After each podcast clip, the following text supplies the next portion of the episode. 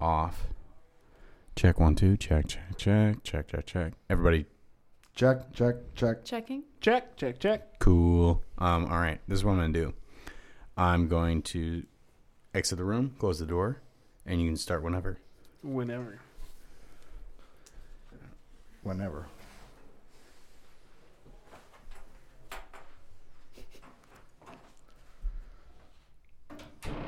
Sit quietly as long as possible. I'm Sarah Bainter. And I'm Tom Foster on Artbeat Artbeat Podcast. This episode is brought to you by Calliope Bedker and Sean Bedker, amazing father and daughter artists. Artbeat is also brought to you by Chuck Bennis, who, out of the 200, about 200 new Facebook Artbeat podcast subscribers, Chuck is the only one to subscribe on SoundCloud, and this Go episode Chuck. is only made possible by our listeners. So thank you for that, Chuck. And Tom?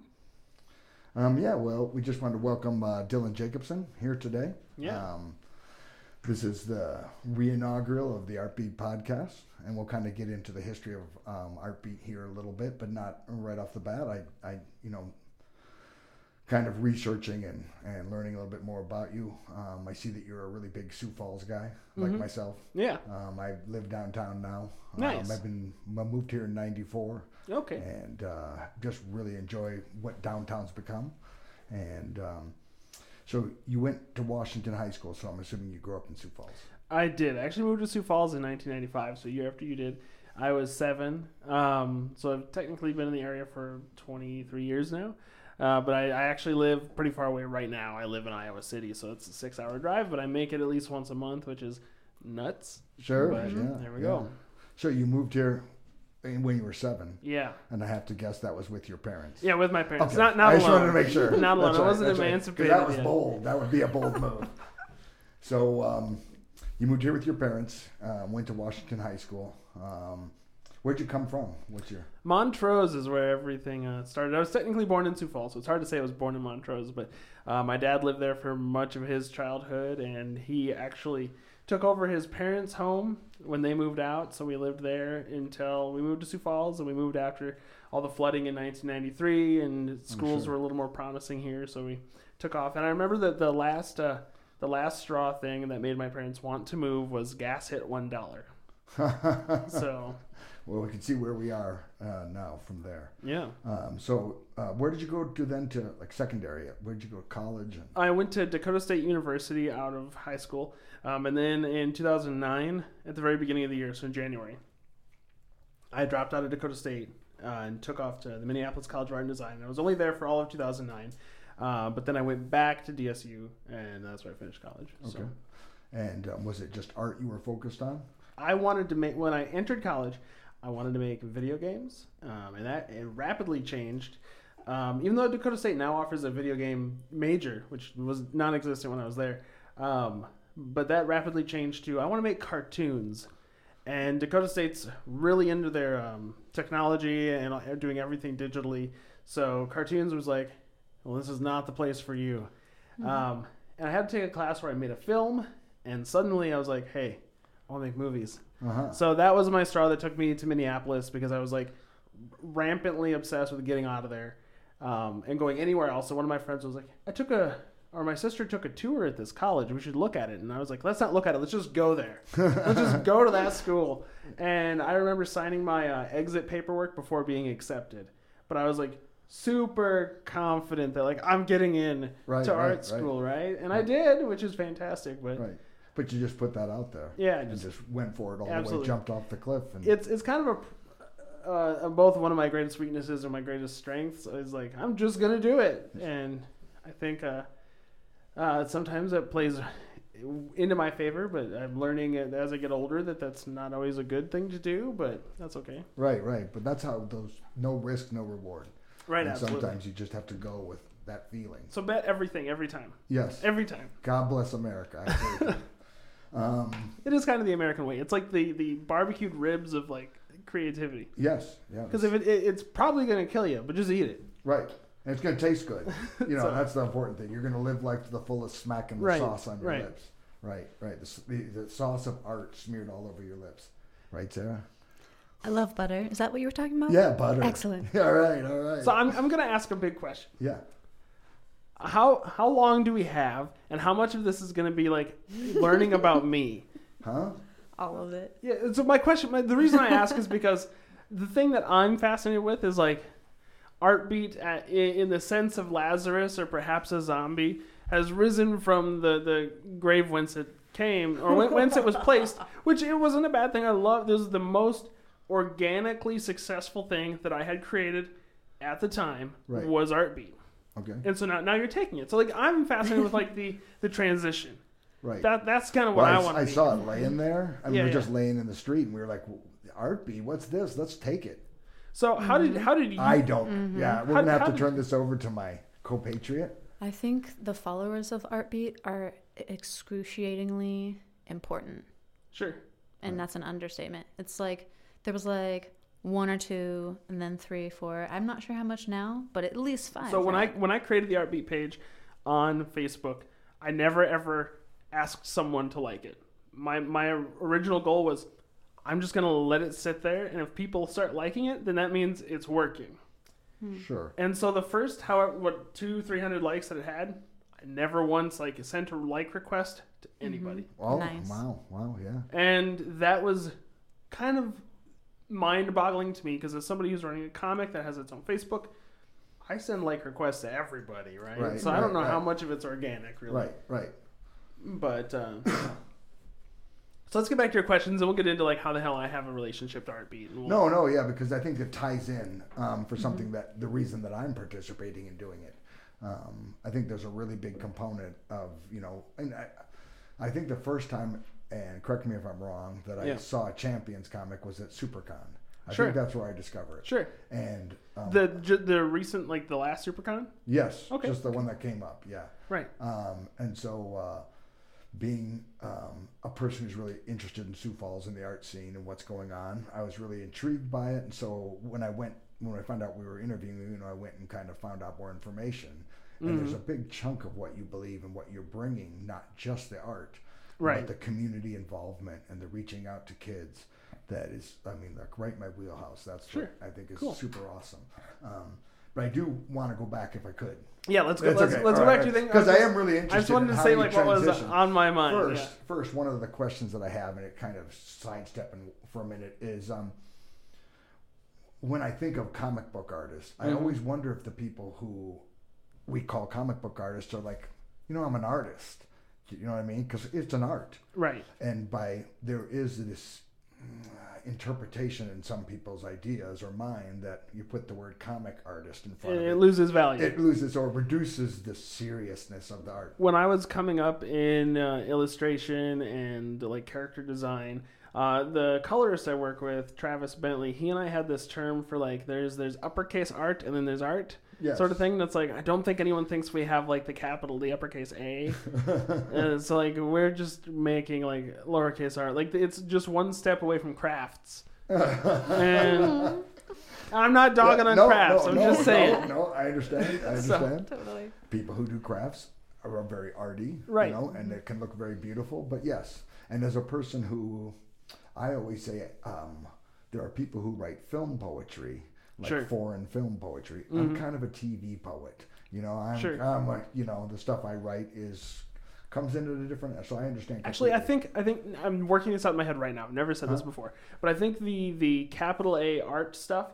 Um, if we go from like crafts to capital A, the the thing that creates the sliding scale is the amount that relates to trade. Mm-hmm. Because like crafts, I feel like are really on the trade end. They create you create things that are either uh, beautiful or necessity or utility um, that you reproduce hundreds of them. You know, Right. I mean, you some of them are indistinguishable from one another. And then when you get down to the, the not very trade end, it's like everything's unique. It's like big grand gestures. It's murals. It's sculptures, etc., cetera, etc. Cetera. And it- it's how much of it is relatable to like the concept of a trade. Sure, sure. Um, sure. And I think that there's there's this romanticizing of like just the big mural, you know, Mm-hmm. just the, the giant weird thing that doesn't make a whole lot of sense, like covering a bridge. I, I could dog on some artists I don't like. Yeah, But- yeah. God bless America. We So- will, we'll go there in some other, yeah, yeah, or a large field of umbrellas stretching for. Yes, yep. Yes. I know exactly who you. I grew up in California, so Good, yes. good. Yeah, God bless America.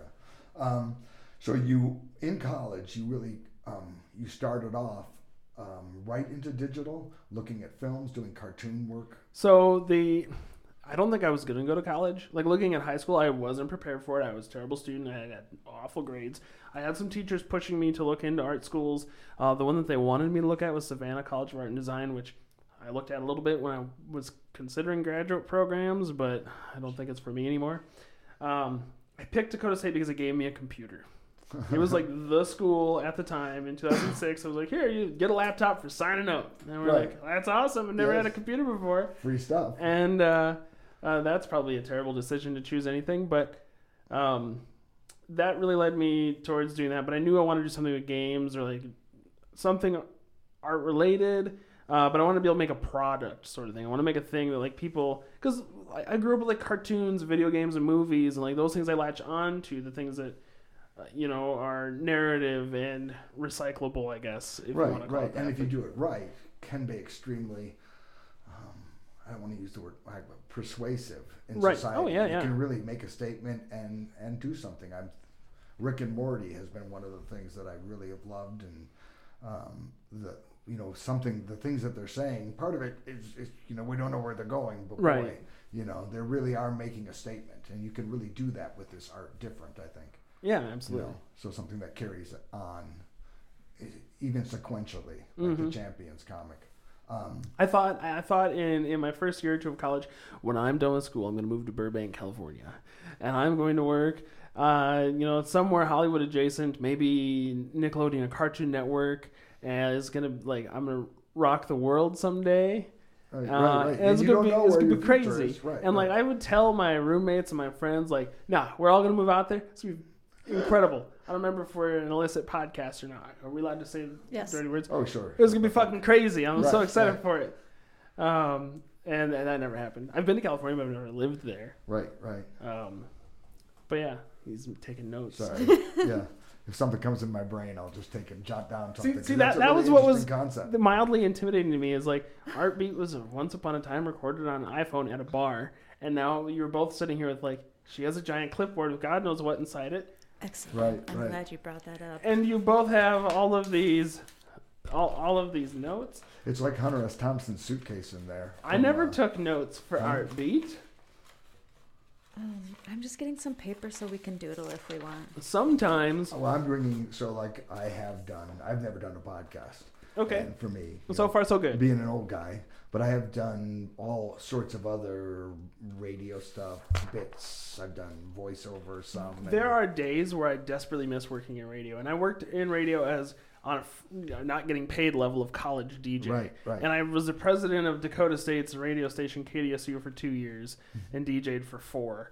Um, Nice. And it was something crazy a friend had suggested we do like day one of college. I was like, I'm terrified of doing that, but okay, let's do it anyway. And it turned out to be awesome. So Right, right. Um, coming out of college, um, how fast did you realize um, that you wanted to do um, residencies, work with young younger people? I had uh, literally no idea that that was a possibility in college. No clue that was something I wanted to do in college. But then I be, she's she's handing me this paper. Right. I'm, I'm going to we be all want to be taking notes. forced to take notes. That's right. Um, Just got to speak it up. You yeah, gotta just say it. Don't be scared. Can I borrow your pen, Tom? Oh, that's I Yes. just gave my pen to Thomas. I thought I had Huh? an Thomas. extra. Hold on, To Dylan. Why? Why? Why? Dylan Well, Thomas. You're we'll find more. So I'll, I'll give you the, the description. After college, I I have this like um, this um, Midwestern American dream idea that you have to have a job. Like you got to get a job immediately. And if you don't have that job, you're you're screwed. You can't support anything. How are you ever gonna have a family? You have to, you know, eventually get married and all that stuff, which I did do. But anyway, um, I got a job at a call center because it was the first place that said, "We'll give you a job." Oh, And I also had no concept that you're allowed to quit your first job, like your first real job. Because Sure, I'd sure. worked like Parks and Rec and stuff before. Um, but uh, I worked at that call center for two years, and towards the end of that second year, um, we had a, a life coach get hired because they're like a lot of people who work here are unhappy, and we have a huge turnover rate. So we're going to bring this person in. She's going to help people like get their lives on track and maybe maybe improve our employee retention. And all I could think was like, she's here to fire the people who hate being here. That's how that works. Like I was super conspiratorial about it, but I sent her an email and I was like, I want to talk to you, but I don't trust you. And like that was the whole email. She's like, "Cool, here's my schedule. You pick some time. You're allowed to have one hour a week with me." And I was just like, "I hate this place. I hate everything about it. I wanted to do art. I wanted to make movies, and now I'm in this like nightmare. And I don't know what to do because I can't do customer service for products I don't believe in, and it's, this whole thing is a scam. Right, so right, right, get me out of here. Right. And I was working on a webcomic at the time, which was eh, not great. It's called Little Alice. It was about a like girl with superpowers, and she was like a, kind of a cat. I, You were doing it on- anime and working at the same time. Yeah, Right. and I was struggling deeply through because even the people I was living with were like, "Your comic's not good. Just quit it. Just focus on your stupid job." Aw, And um, God cute, bless. and that's cute. Yeah, it is cute. all that pain. Oh no, And- no, the comic itself is super Oh, cute. you yeah, you're one of the few people in this world who's uh, who can say they've seen it because you you've actually seen raw pages of it because they were tucked in a drawer for a long time. Uh, anyway, uh, so she's like, "Well, who's this comic for?" And I was like, "I don't know, 14 to, to like 20 year olds." And she's like, "Well, how do you talk to those people?" I'm like, "I don't know. I don't know how to get fans. Like, leave me alone." She's like, "Well." Do you know anybody who teaches? Because you could go to a school, talk to them about your comic. I was like, sure, fine, whatever. I know one of my old librarians because I helped run a club with her. I'll send her an email. and got a hold of uh, Mrs. Smith at Washington High School. Uh, she was brand new when I was a senior, and we started a comic book anime club there. And I was like, Oh, hey, sure, can I sure. come talk to the club if it's still around, talk about this comic? And then I told the life coach, success. I get to go talk to kids. She's like, so you're going to a school uh, and you're just going to brag? And I was like, oh, I don't know. And she's like, well, if you're going to a school, you have to teach them something. I was like, you're killing me. and uh, so I prepared a, a- a- a lesson sort of on how to create good stories while using my comic as a backdrop for how I was failing at it. because I had just learned at like 23 how to write a decent story and was like, why had no one ever handed me this literature before? It was called Invisible Ink by Brian McDonald. It's a short book, it's like $5 on Amazon. And uh, so I brought that and I donated a copy to the library. I sat through my whole lecture because I was horrified. I was like afraid to stand up, I thought I was going to pass out. And then I left. And about a month later, I got a letter in the mail. It was a card signed by all the kids They asked me to come back one more time. And we did a whole thing on like storyboarding the second session. And the thing that got me was there was a girl where the librarian, Mrs. Smith, came up to me. She's like, This girl over here, I need you to talk to her because she's super into what you're doing, but it's legitimately cutting into her scholastic career. And so I go talk to this girl. She's like, I've written 13 stories in the last month since you've been here. And I was like, oh my God, that's incredible. And the librarian's telling me, like, you've got to find a way to tell her, like, do her homework. I was like, I don't know how to tell you to do your homework, but I like what you're doing Right, here. right. and uh, so that was the moment where it's like, well, I got to find a way to repeat this. So uh, from there, I went into Sioux, uh, Sioux Falls Community Education, which is a wonderful program, but for what I do, it's kind of difficult because it's one night, and you might have someone who's eight and someone who's 50, and they're on way different skill levels. And you're trying to address everything they need, and then they go away, and you don't know if anything worked. Right. So then I got a hold of Jess, who works at Jam, uh, and I was like, I want to teach a class at Jam. I want to put something together. And Jess was like, Well, not not to rub you the wrong way, but at this point in time, I want to be the only person teaching at my store. I was like, That's cool. She's like, You should apply for the Arts Council. And I was like, I'm a little kid. I was like, yeah, I'm like 25. I don't think I'm qualified. She's like, Just do it. That's what you want to do. You want to work for the Arts Council and teach kids how to make comics. You just do that and I got accepted. And still, I was like, I'm a little kid. Like when we did our orientation for the Arts Council, there's a big room full of people. A lot of them are, are you know, 20 years older than me at the time. And I raised my hand and said, "Do I belong here? Like I make I make comics." Sure. Um, and they're like, "You don't need to ask that question anymore. You were chosen by the Arts Council and the, the board of people who pick, so you're relevant." And Right, right. yeah, and I've been doing that for three years now. It's my third year on the Arts Council, so And you go back to Washington High School, or have you done a, a variety I have- of ages? I have schools? not gone to Washington for residency. If anyone in Washington's listening, please contact whoever's Washington in charge of hiring. It's six hundred bucks to bring in an artist. You can get the money from anywhere, whether it's a bake sale or the mafia. Nobody cares. Nobody does. And I have free housing in Sioux Falls. You don't have to pay for that part. And my supplies are the cheapest out of anyone on the list. You can just drive up to Washington and drop off a bag of cash with the note for Dylan Jacobson Is- residency. That's it. That's all you need to do. I would love to do residency at one of the schools I went to, but that's not happened yet. So I expect this to be happening here Will in you the put near a future. character in that landscape? Put a, put a character in this landscape. Like, do you want it like up here or anywhere? Like maybe a couple if you if you see them. Can I can I can I slowly do this as Yes, we talk? Yes, absolutely. Okay, okay, cool. Because this is this is a daunting task. I'm good at talking and drawing, but I feel like I need to make eye contact. Oh no, no, don't even worry. I'll just babble over here. But uh, so that, that's that's how I got with the Arts Council. I've been at schools all across uh, South Dakota. I've gone. I do some things in Sioux Falls. Like I'm at Anne Sullivan this week, this coming week. Sure. Uh, but I've been as far west as uh, uh, I think Rosebud's the furthest I've gone Mhm. west right now. But I've gone Whoa. to Sisseton. Awesome. I've been. My first one was in Gregory. You Oh you hung gosh, out with me for a little bit at that's that one. I forgot about that. Oh And that my was in the summer, so it was really weird because I had like that. four year olds who were like be kindergarten is what they called it. Yeah, yeah, All those kids care about is food yeah, and the concept of death. yeah. I, Mm-hmm. that's weird to say, but they're like, oh man, things die. So that all their characters, like the end is like, and then it died. Right, because Wow. they just cool. learned the understanding. Yeah, that's of true. concept. A lot I of them believe it. just kind of figure that out around Mm-hmm. there, and then like, so then it died. And you're like, okay. The end.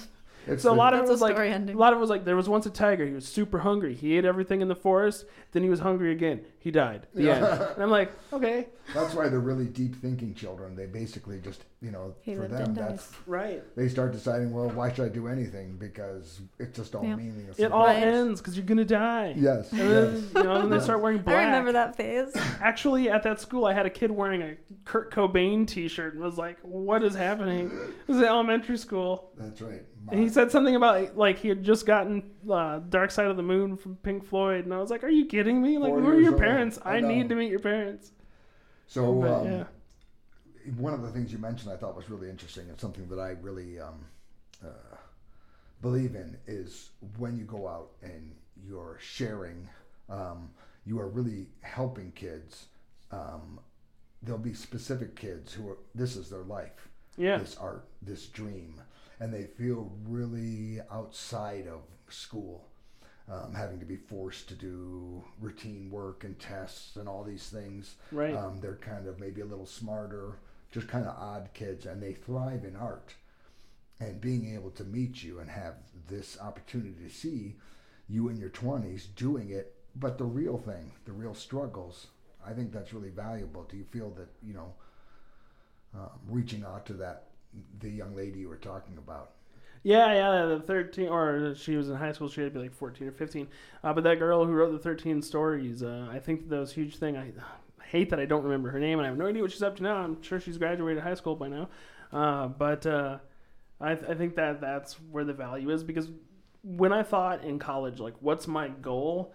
It it was like, yeah, I want to make a movie that like changes the world, or like make the cartoon that like everyone loves. But it's not about, um, it's not about the like the the critical impact. It's about being able to have someone come back and be like, hey, 20 years ago you made a thing that did this to me. 100%. In a good way. 100%. But uh, yeah, Because that, you that's never it. know those seeds that you plant. So like that's that's what I'm in it for. Is I'm waiting for the day where someone's like, hey, that thing you're making, it's actually like helping my life. Sure. Like it made me a better person because the things that I look at where I'm like, oh man, this is a great cartoon or like this is a great movie. It's not because well, sometimes it's like this is beautifully done. The the story is horseshit or like there's nothing happening, but it's beautiful, which is fine. But most of the things I pick are like this changed me. Like this this means something, and uh, that's that that's like my goal, and it's a little lofty, I think, but uh, hopefully I can find it to be attainable. So I know that the residencies do have that impact. Um, and I find that value in it, and I find it to be an incredibly important thing that I'm a part of.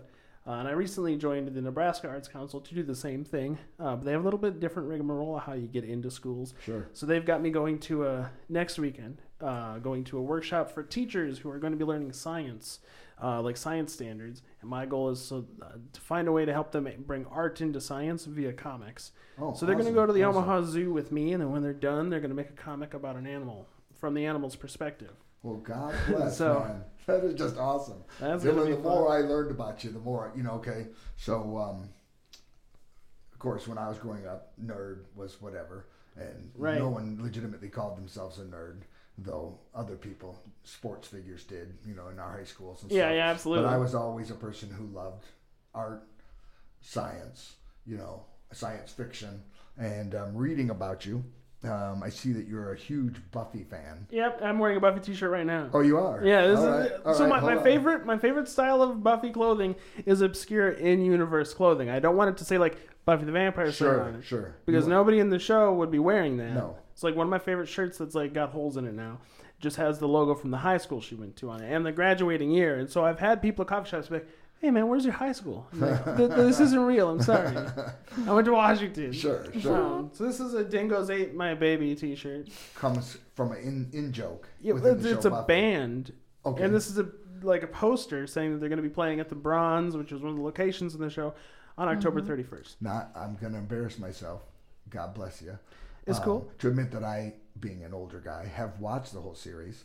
Uh, my daughter was really into it for a period of time and begged and begged. And that's where I first got introduced to Joss Whedon and his writing. Sure, yeah. Um, and uh, of course, I'm a Firefly fan. Um, Firefly? No, I yes. got, I got to tell you, I actually have never finished the original series of Firefly. I've seen Serenity. I think it's great, but Yes. Uh, I don't know what it is. I haven't given myself too much time to watch it, but I, I'm not saying anything bad about it. But I just haven't Sure. finished it. But it really introduced me to his writing. Yeah, absolutely. And so that's what I'm interested to know what what you feel is the influence, what you pull from that that has changed you and your style and what you Right. do. Um, the the first thing that happened was Buffy opened up a door for me where I realized most of my heroes are women. Um, I think that that speaks something kind of deep about like who I am, and there's probably a lot of things that I'm still like identifying with that, which is different than usual. But um, so I decided at that point, like I think I want all of my main characters to be girls, and I, I can't tell you why. I just think that's important.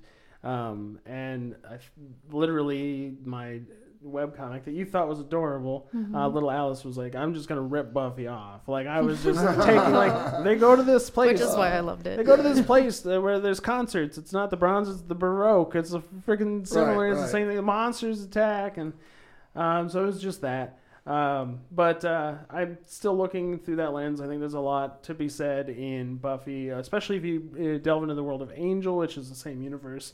But they get into the concept of like, and I was just having this debate with my wife on the way over here.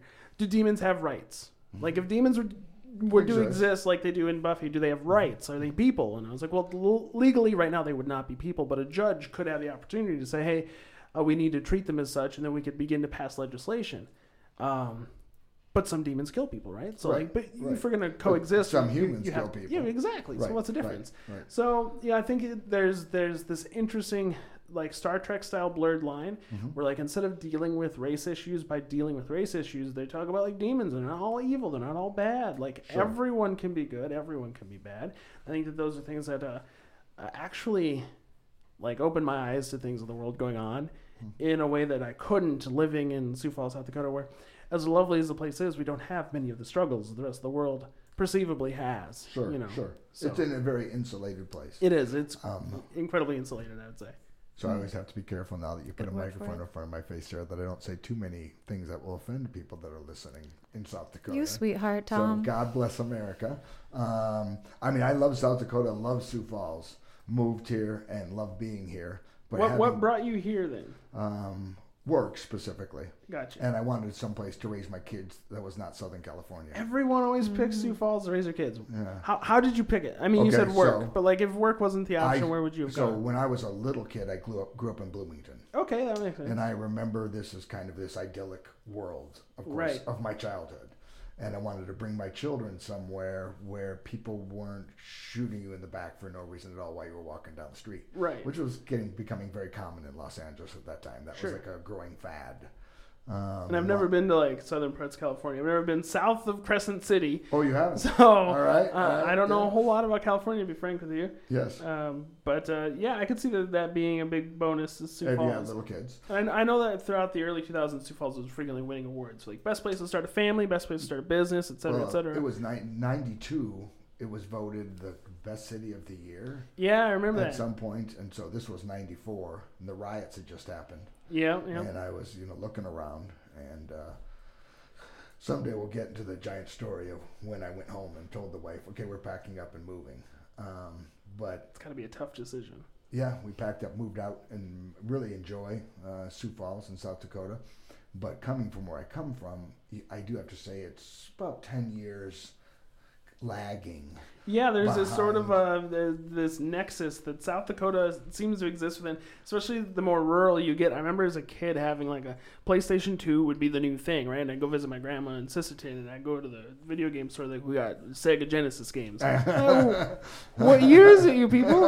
And when you're little, like, three years is 20 years. You're Yes, like, yes. catch up. Yes, yes, And yeah. it, it is more like 10, 20 years sometimes around Yes, here. for, for, for certain fads to reach us that have started out on the coast, and I still have lots of friends out there, so I get to hear about them first, you know, before they reach us. Um, so it was kind of that dynamic of that, um, not just good and evil, but in in human form. I mean, as far as the split, but that good people can do evil and evil people can do good Right. that really was a dynamic that was interesting to you and started you kind of with this idea you want to take that and put it in a comic form and Right, and, and it's it's weird to me because when I, I saw Buffy as a kid, I was like, that looks dumb. Like, I was the kind of kid where that would not have appealed to me at all. I wanted something that wasn't inherently actually dumb at the time, and th- that I still love, like things like Right, right. Rocko's Modern Life. I'm like, I'm gonna watch that instead. Right yeah. right Uh, while some of my friends were like, Buffy's great. There's like, you know, drama and romance, and like, there's a hot guy on there, and this girl's so pretty, you can't imagine it. And, um, and I'm, I thought it was terrible. And I took a class in college called the literary, the literary history of vampires. One time only. If you don't take it now, you'll never get it. sure And the teacher, I, I ran into him at a Walmart, and we were kind of buddies because I was in a few of his composition classes. He's like, "I'm teaching a class. You have to sign up for it." I was like, "I got a full, I got, I got a full load this semester." He's like, "Don't care. Sign up for it. You need it." This is at like 11, 11 o'clock at night, 12, 12 o'clock something. sure He's like, "Well, what is it?" He's like, "It's about vampires." I was like, "I don't think that's for me." He's like, "You need to take it." and so I go, I go sign up, and I'm like, I don't really care about vampires at all. And we were required to watch the first season of Buffy. right And so I, I that, that was actually how I got Netflix. And I was watching it like with my headphones on on my laptop in the corner of the room while my roommate's like doing something else. And I'm not telling him what I'm doing. And so I feel it's almost like I'm looking at porn or Yes, something. yeah, yeah. Because I'm like, this is dumb. I don't want to be caught watching something dumb. And that feeling of like this is dumb stayed for a while, but I couldn't stop watching it. And then eventually I got a little gutsier. Where I'm like, okay, I'll let him know what I'm doing. And then eventually I'm like, can I watch it on the TV? And then suddenly we're both watching it.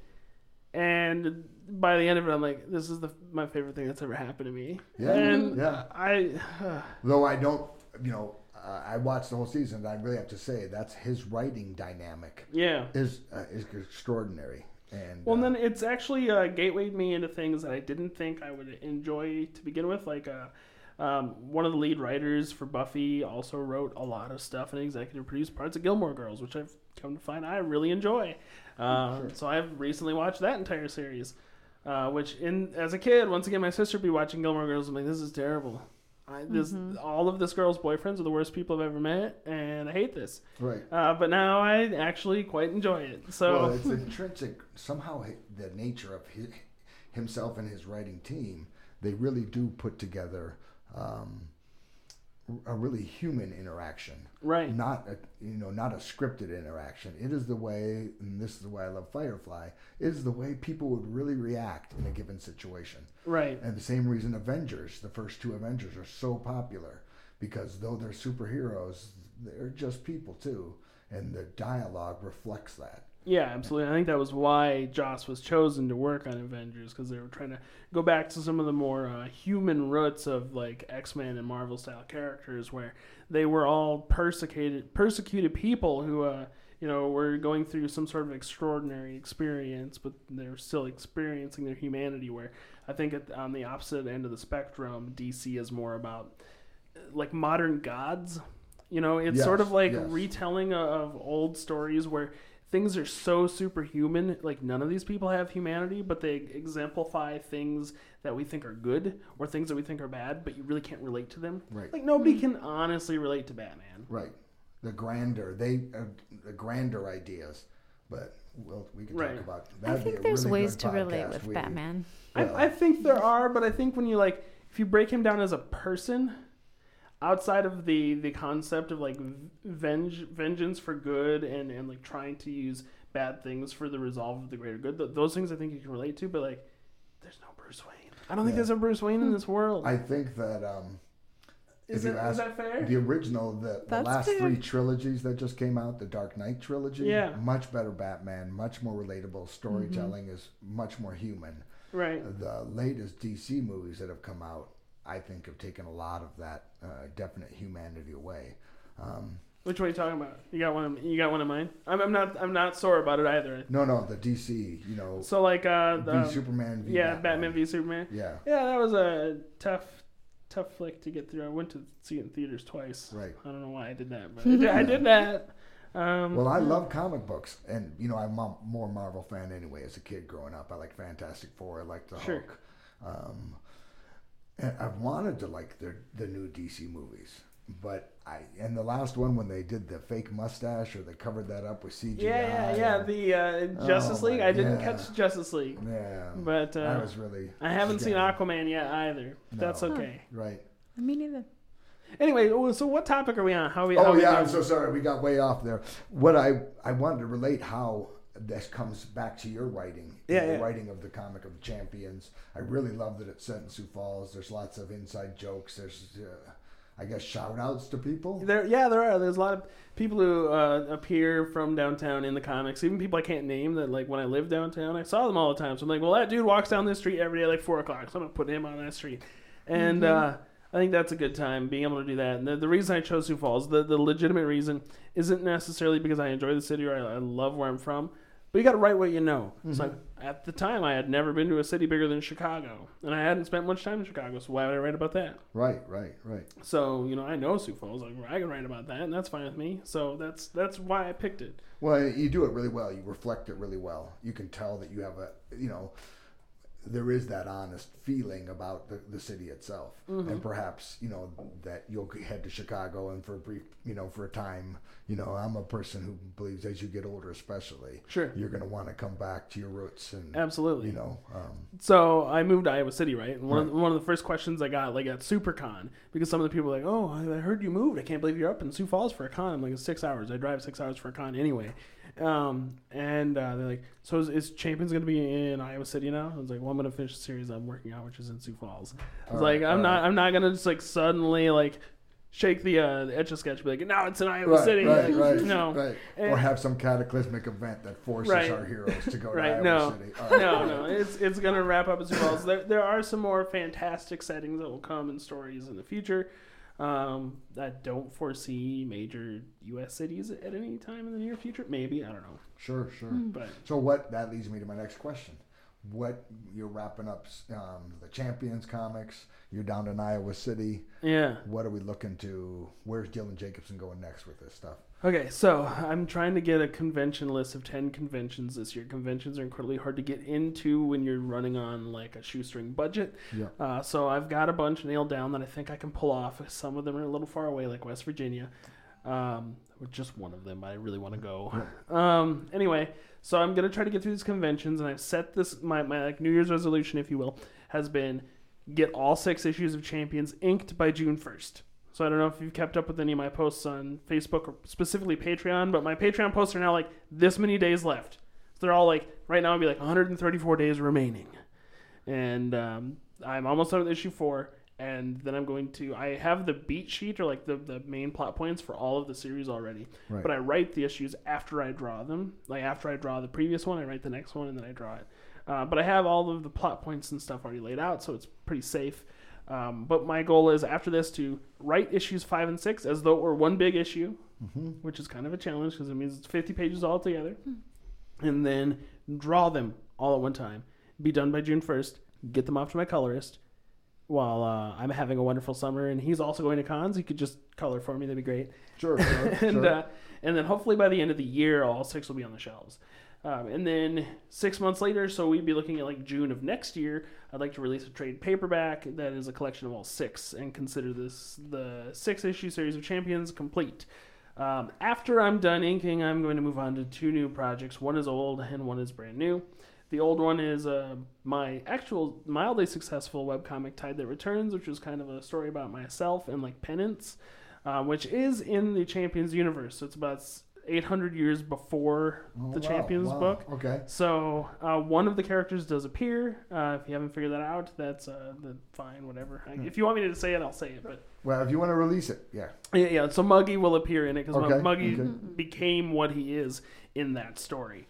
Um, and so that that I'm going to take what I had. I haven't tried this yet, but my goal is to take those panels. They're formatted to a Sunday comic. Mhm. But I'm going to try to edit them digitally so I can rearrange them to do a book, Okay. and then finish drawing it the way I tend to draw books now, Mhm. um, and then release that as a as a graphic novel. I'm not doing issues anymore. I'm just going to go to graphic novels. I'm working as an independent uh, artist. It's a lot easier, I think. Sure, sure, sure. And while that's going on, I also intend to work on my first ever kids story because I work with kids so often where teachers are like, I wanted to buy them your book, and I looked at it online, there's a gun in it.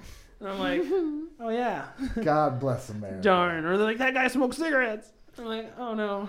People So- smoke cigarettes. People do, Yeah. especially when your life's It's a terrible world. So, Yes. um, I'm going to be working on a children's series. Well, I don't know if it's going to be a series yet, but at least one graphic novel called Kid Solomon. I honestly think that's going to be my point of like critical success maybe i don't know we'll see it's just when i when i explain it to everybody which i would gladly do off the podcast for you um, give, give you a deeper rundown but when i explain it people are like that make that. And so i'm excited about that which uh, the, the skinny of it is we have a kid who finds the ring that the the um, old hebrew story of solomon had. Because king solomon if you read it is kind of a badass story. He's basically Yeah. the first green lantern. He's got a ring that lets him kill demons and as he kills them he gets more power and he lives for 900 years. Yes.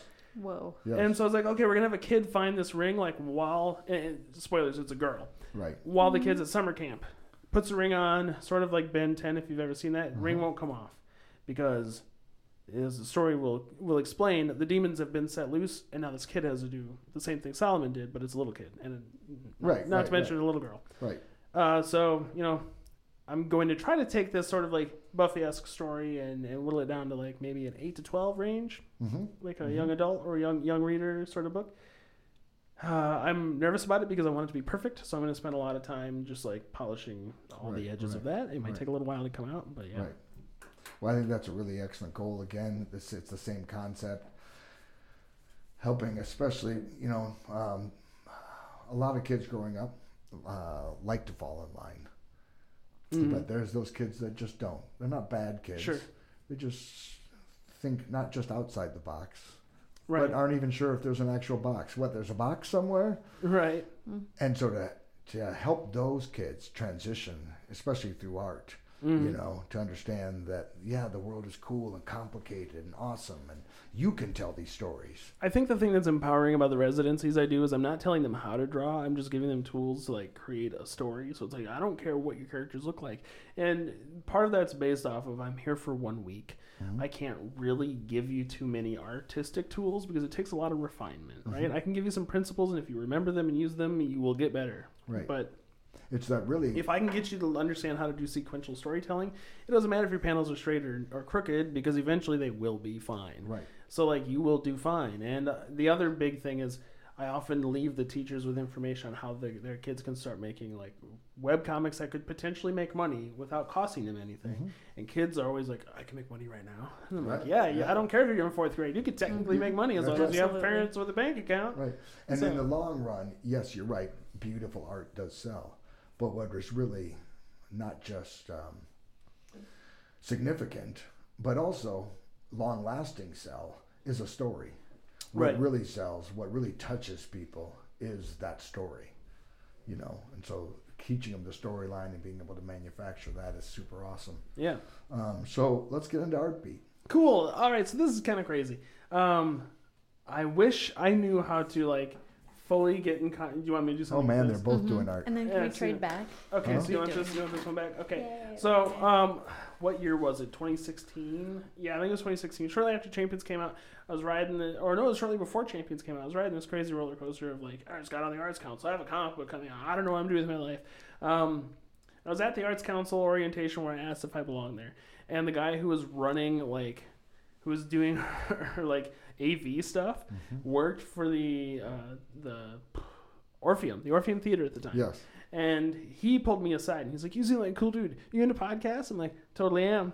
love podcasts, want to make one, don't know what to do, don't know how to start. He's like, we should do something. Like, you should come to my office after, like, you know, a couple days from now, and we'll talk about a podcast. So I had been coming up with stuff, and I was like, let's talk about like what's happening artistically, like around us. And he's like, I love it, I love it, let's do it. And I'm like, let's do it live because the podcast that I was listening to the most at the time was um, Hollywood Babble-On by Kevin Smith. It is obnoxious, and it's like it's just in like entertainment news Right. and uh, it's in front of a giant audience. I'm like, I want to be Hollywood Babble-On, and he's like, Oh, I don't know where we would go. I'm like, Can we use the Orpheum? He's like, Well, no, because we technically have to pay the fee because like you know I work there, and I was like, Okay, uh, the State Theater would be cool, but at the time it wasn't open for anything. I was like, Well, I've I'm, I've got an inn at Bog Trotters. I'm just gonna tell them we're gonna put on a podcast once a week, and people could come. And Yeah, like we'll yeah, interview yeah. somebody and we'll have drinks and he my co-host at the time, his name is DJ. I haven't seen him in two years. He got very busy with a different job and kind of fell face of the earth. And then uh, I was, we were using microphones for a little while. DJ had a mobile setup that was a, a smaller version of this. Sure. And then when he was unable to participate, I was just doing it on my iPhone. And uh, I, Really? the How- last like six episodes are all on my iPhone, and they sound okay. fine. Okay. Mhm, Yeah. they do. yeah. Um, there, there's Did you have a little stand? Did you just no, hold you it in your hand? and- Put you put you oh, put I got you. you put your uh, you put your tablecloth on the table. Yeah. and You, you put the iPhone on the tablecloth, bowl of peanuts behind it or something. and, and you just try not to do this too much. right, right, right. And uh, Then you sometimes sometimes we'd have a big and say crowd, Podcast. right? Sometimes we have a big like sometimes there's an objectively big crowd for how little the podcast was. I think Black, or the Black Collective was maybe 15 people or more. Yeah, yeah, yeah. Sure, sure. And then well, and then we did uh we did Clint Brown, which got really popular. We interviewed him. Probably 10 Uh, people or more. And so my, my dream when DJ and I were working on this, like we were driving around Sioux Falls in his I think minivan, and we were trying to figure out like who, what artists should we go visit to be like we're starting a podcast, you want to be on it? It's gonna be so rad. And uh, so we went and talked to like Jen White and people like that. And while we're driving around, I was like, so here's my dream: Artbeat will not stay in Sioux Falls. Artbeat will eventually become mobile. We will go wherever they will have us. We will be in front of a big audience, but we will talk about the cool happening new art in the town we're in. So we'll have to be there for at least one day longer than the podcast, like before we're there, before we record, to get to know these people, figure it out, bring people up on stage. So it's like if there's a huge play going on, let's get the whole cast. Like that was my right, goal. Right. Well, Because then we could be like, hey, we're in Minneapolis. We're going to talk about the theater company. Or like, there's this band that's playing in town tonight. And they're from downtown. And we're going to talk to them.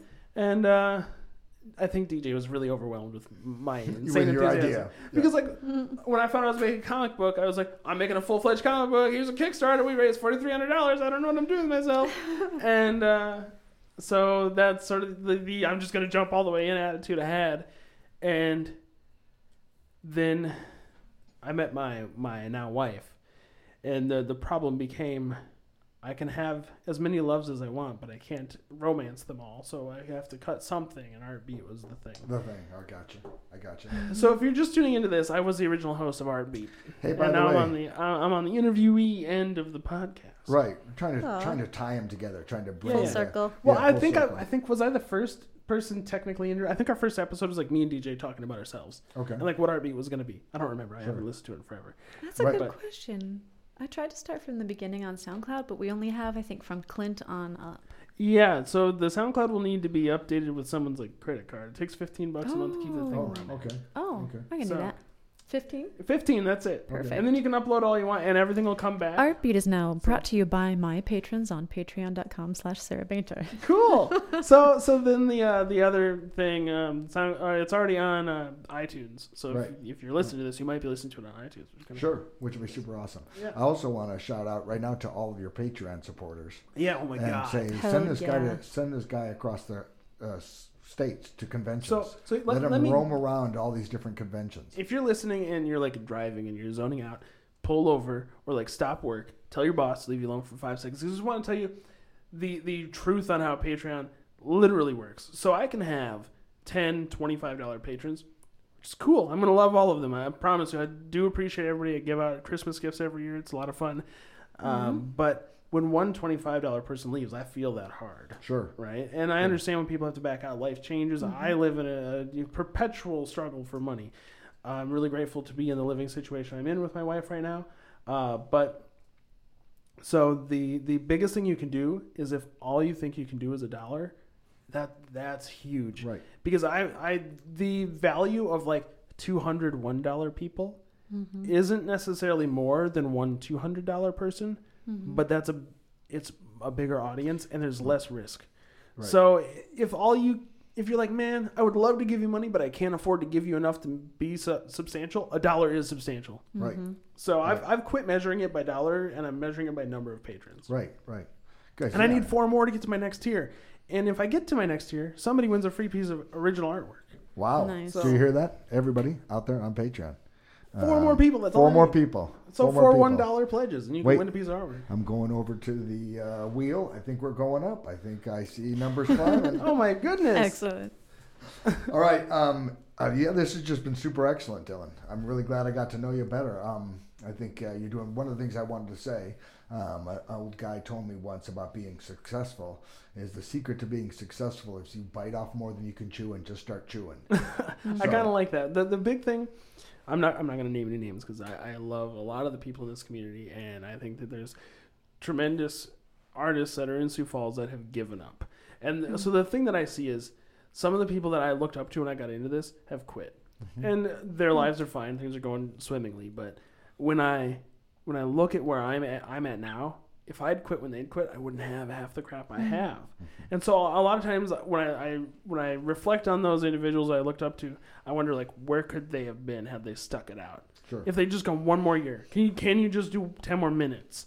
Like it, it's challenging. So I, I do have to admit it, it might sound glamorous, but like, yeah, I go to all these schools and stuff, but I don't make a ton of money. Right. I'm not. I'm I'm a I would say like an X or Y list celebrity in South Dakota, Right. but I get to do some things I love to do, but I, I have to acknowledge that there's a lot of there's a, a lot of risk, and I have to give up a lot to be able to do this.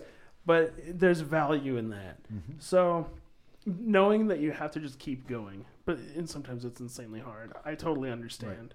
Well, I think one of the things that drives everybody um, who's serious about anything is that unhinged desire inside. You really couldn't do Right. anything else, and if you were, there, this would always be in the back of your head. Right. It was kind of a madness in a way. Right. Um, the outlet for myself has always been poetry. I think one of the things that you have that helps make you successful, which many artists struggle with, is that your diligence of getting the product done. right. Um, and God, that I is hear that a lot. Yeah. So that and is- I- and one of the things that I think is insulting is there's there's this air in art where you, if you use the title artist, you get a license to be flaky. Mm-hmm. I hate that. Man, I want to get beyond that. Right. Well, I think that here's, uh, well, a, a couple different concepts. One is that most artists have a certain amount of flakiness in them. Well, I think everyone does. Well, a, a certain amount, but in, Sure. in general, many people are, um, you know, if you're going to be a guy who's a builder of buildings and you got to stay on schedule and you got blueprints and, you know, you don't have that time, you're a driven person who's not that flaky. Artists tend to be more dreamers. We're the ones who think up odd things in our head that are much more interesting than the day to day, yeah, yeah. wouldn't you say? Well, I- I, I think I do agree with that. I think one of the things that I, I like to get away from is um, when we're looking at dreaming. I think it's a good idea to dream. And then we live in this uh, country where it's all about like you know, follow, like don't don't be afraid to dream. Like keep dreaming, but no one ever says like go do something about it. Yes. You're and I think we right. need we need to reinforce that more. It's like hey, you got an idea, go do it. Right. And uh, uh, I don't follow Kevin Smith as much as I used to uh, because I've started to want some of my podcasts to be a little more informative. but uh, you know, he had the the philosophy of I could spend thirty grand on film school or I could spend thirty grand on making a film, and the the value of learning is pretty much the same. Yes. Nice. So I think like Yes. um, you know, if you can if you can find a way to pull off the thing you want to do, you're gonna learn so much more than you would just like sitting there wishing it would happen. Right. And But that doesn't happen unless you take the steps. right, you got to get is up and do something. Yes. It, it is risky, but you know, Come on, you put together a comic book. without risk, there's no reward. Just like I you have saying. put together things. Sarah, you have put together things. And when you hang it on the wall, even though you don't want to, there is this will people accept this? There is, right? Oh yeah, absolutely. Yes. But then sometimes you get you get the the weird acceptance you weren't expecting. Like, Mm-hmm. um, my colorist left the uh, the eyes on uh, on some birds, like left out their their eyeballs on the shadows, which is weird because I didn't put shadows in there to begin with. She put the shadows in there, and then she left the eyeballs out. And everyone's like, "Oh, there's something up with these four birds. They're special because their shadows have like eyeballs." And I'm like, uh, "No, that's not true. She did that because for some reason she liked that, and I didn't notice it, so it got in, and you know whatever." Nice. Right. But right. like, um, uh, or I've had people say like, "Oh, I see so many years of history here. Is there going to be more?" And I was like, in the beginning, I didn't want there to be more. I actually did a big panel at the first SuperCon. Where I was like, "You don't need more. Quit asking people for more." Like, if you get one great Wolverine comic, love that comic. Yeah. You don't need to know what he does on Sunday afternoon. It doesn't matter what he eats for breakfast. Like, quit asking me for more. And like, it was a, it was kind of a, a crazy time. It was one of the best panels I've ever done because it was super interactive right. because I actually got the room to break down like most of their favorite characters were characters like in comics specifically were characters that didn't have that much stuff about them. I was like, why is it your favorite? Like, well, it could be anything. I can imagine him to be this way or that way, and I'm like, yeah, but once we give it to you, then the things you thought about that character go out the window because now you have definitives. Right. Now that we've given So- you more. So I still have that stance, like maybe you don't need more. So a lot of the characters I'm working with now, after this series is finished, you're not going to see them again Right. because you don't need more. If you want more, come up with something more. Make some fan art. I would kill for some fan art. Now, it, there's something that I haven't experienced as much being um, producing art in this um, millennia now, this uh, uh, with Facebook and all this social media. How much do you find or believe that social media influences an artist and possibly makes them adapt their work to meet their fans' demands on social media? Oh, I Or- think and- it's tremendous. I And how think annoying is it to you personally as an artist? uh, it, it is annoying, but there's this uh, there's this problem. So I've been, I've been dealing with uh, small bouts of depression over the last couple uh, of months. It's hard moving to a new city, especially when like, hey, my whole audience is in Sioux Falls. My book takes place in Sioux Falls. How am I going to, to adapt to a new town?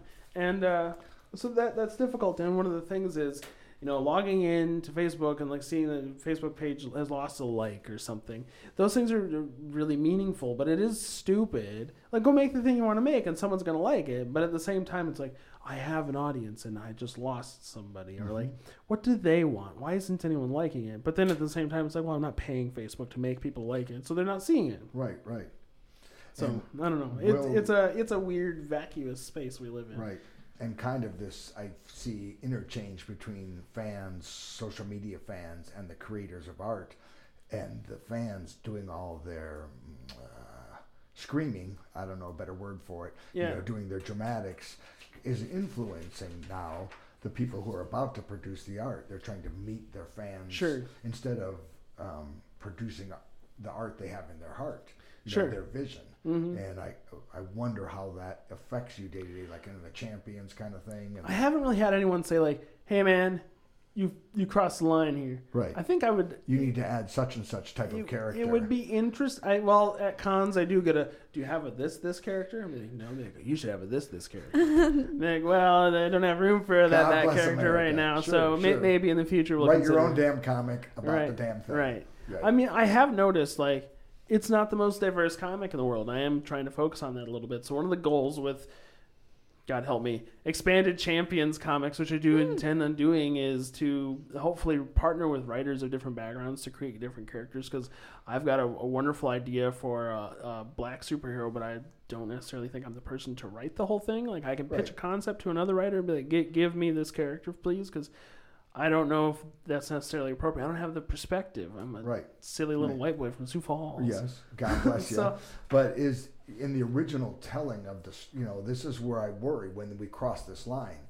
If I have a story that I'm trying to tell, Right. and that story's in me and I need to tell it, Right. um, and I tell the story, it's, it's still a valid story. I agree with whether that. I have a certain perspective. amount of.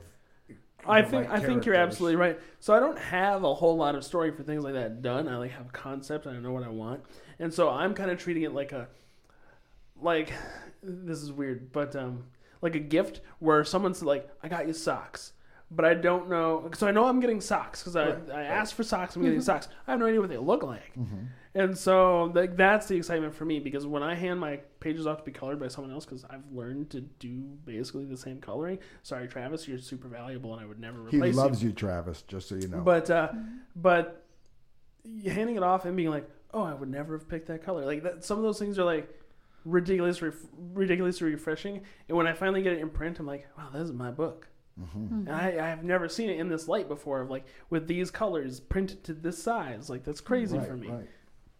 So I think that would be the same thing with like working with another writer, where I'm like, "This is the stuff that has to happen. Give me a character." Yeah. I'm like, yeah, "Th- yeah. Mm-hmm. these are the things I need to have this character have, and the things that the story needs to have. Give me 120 pages, right. and then be like, all right, cool. I get to write this thing, or I get to draw this thing that I had some say in it. Like I got to pick the Christmas present, but I don't know what it's gonna be, sort of thing. I like that. That's Uh-huh, fun. uh-huh. So I, I'm looking at it more like that. Um, but it is partly I, I haven't had demands to be more diverse, but I feel like. I feel like there, there's a bigger world out there, That you especially want to with, that I, that I want to explore. Yeah, Sure, absolutely. sure. Now that's completely acceptable So, and understandable. right. They say it like acceptable, like I give it my seal of approval. so, um, well, I just that's been a subject in my mind that Sure. I wonder because, of course, growing up in a different time period and being able to basically do whatever kind of art I wanted, um, yeah, without this pressure, without this worry. Right, Uh, absolutely. yes, yeah, and I really w- don't want it to affect uh, sto- our storytelling ability. Um, so I take it you two um, know each other from previous before all this happened. I think we originally met at uh, Art Collective. Is that right? I think you told me that, and I was like, I don't remember you Yep, at all. Totally, That's totally. fine. I Sure. came to your booth and I was like, "Oh my gosh, this kid has his stuff together for real." I miss the old art collectives. Well, Mm-hmm. still, even the even the new ones are great because Travis and I set up these little booths that look like we're at a comic book convention. We have like a big banner of prints hanging behind us, Mm-hmm. and I love you people in Sioux Falls, but our art's the cheapest.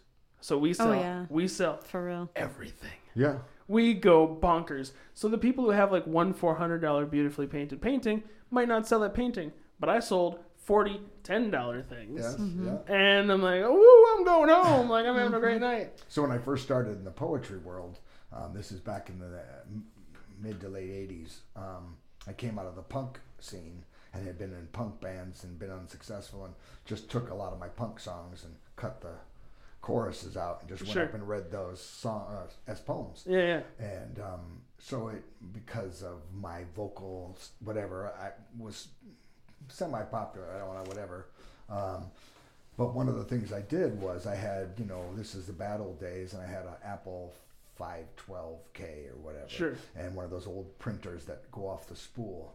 And I would buy big reams of paper, and I would do all my artwork and put my poems in on the Mac thing, and I would just run off reams of paper and take these books that I would make and sell them for a buck a piece Hmm. Right. at the poetry reading. And So it's I'd like a sell- zine. I'd sell like 70, 70 of them Right. and have money for like, because I was homeless during this period of time, basically. Jeez, yeah, yeah. And uh, have money to drink for a number of days.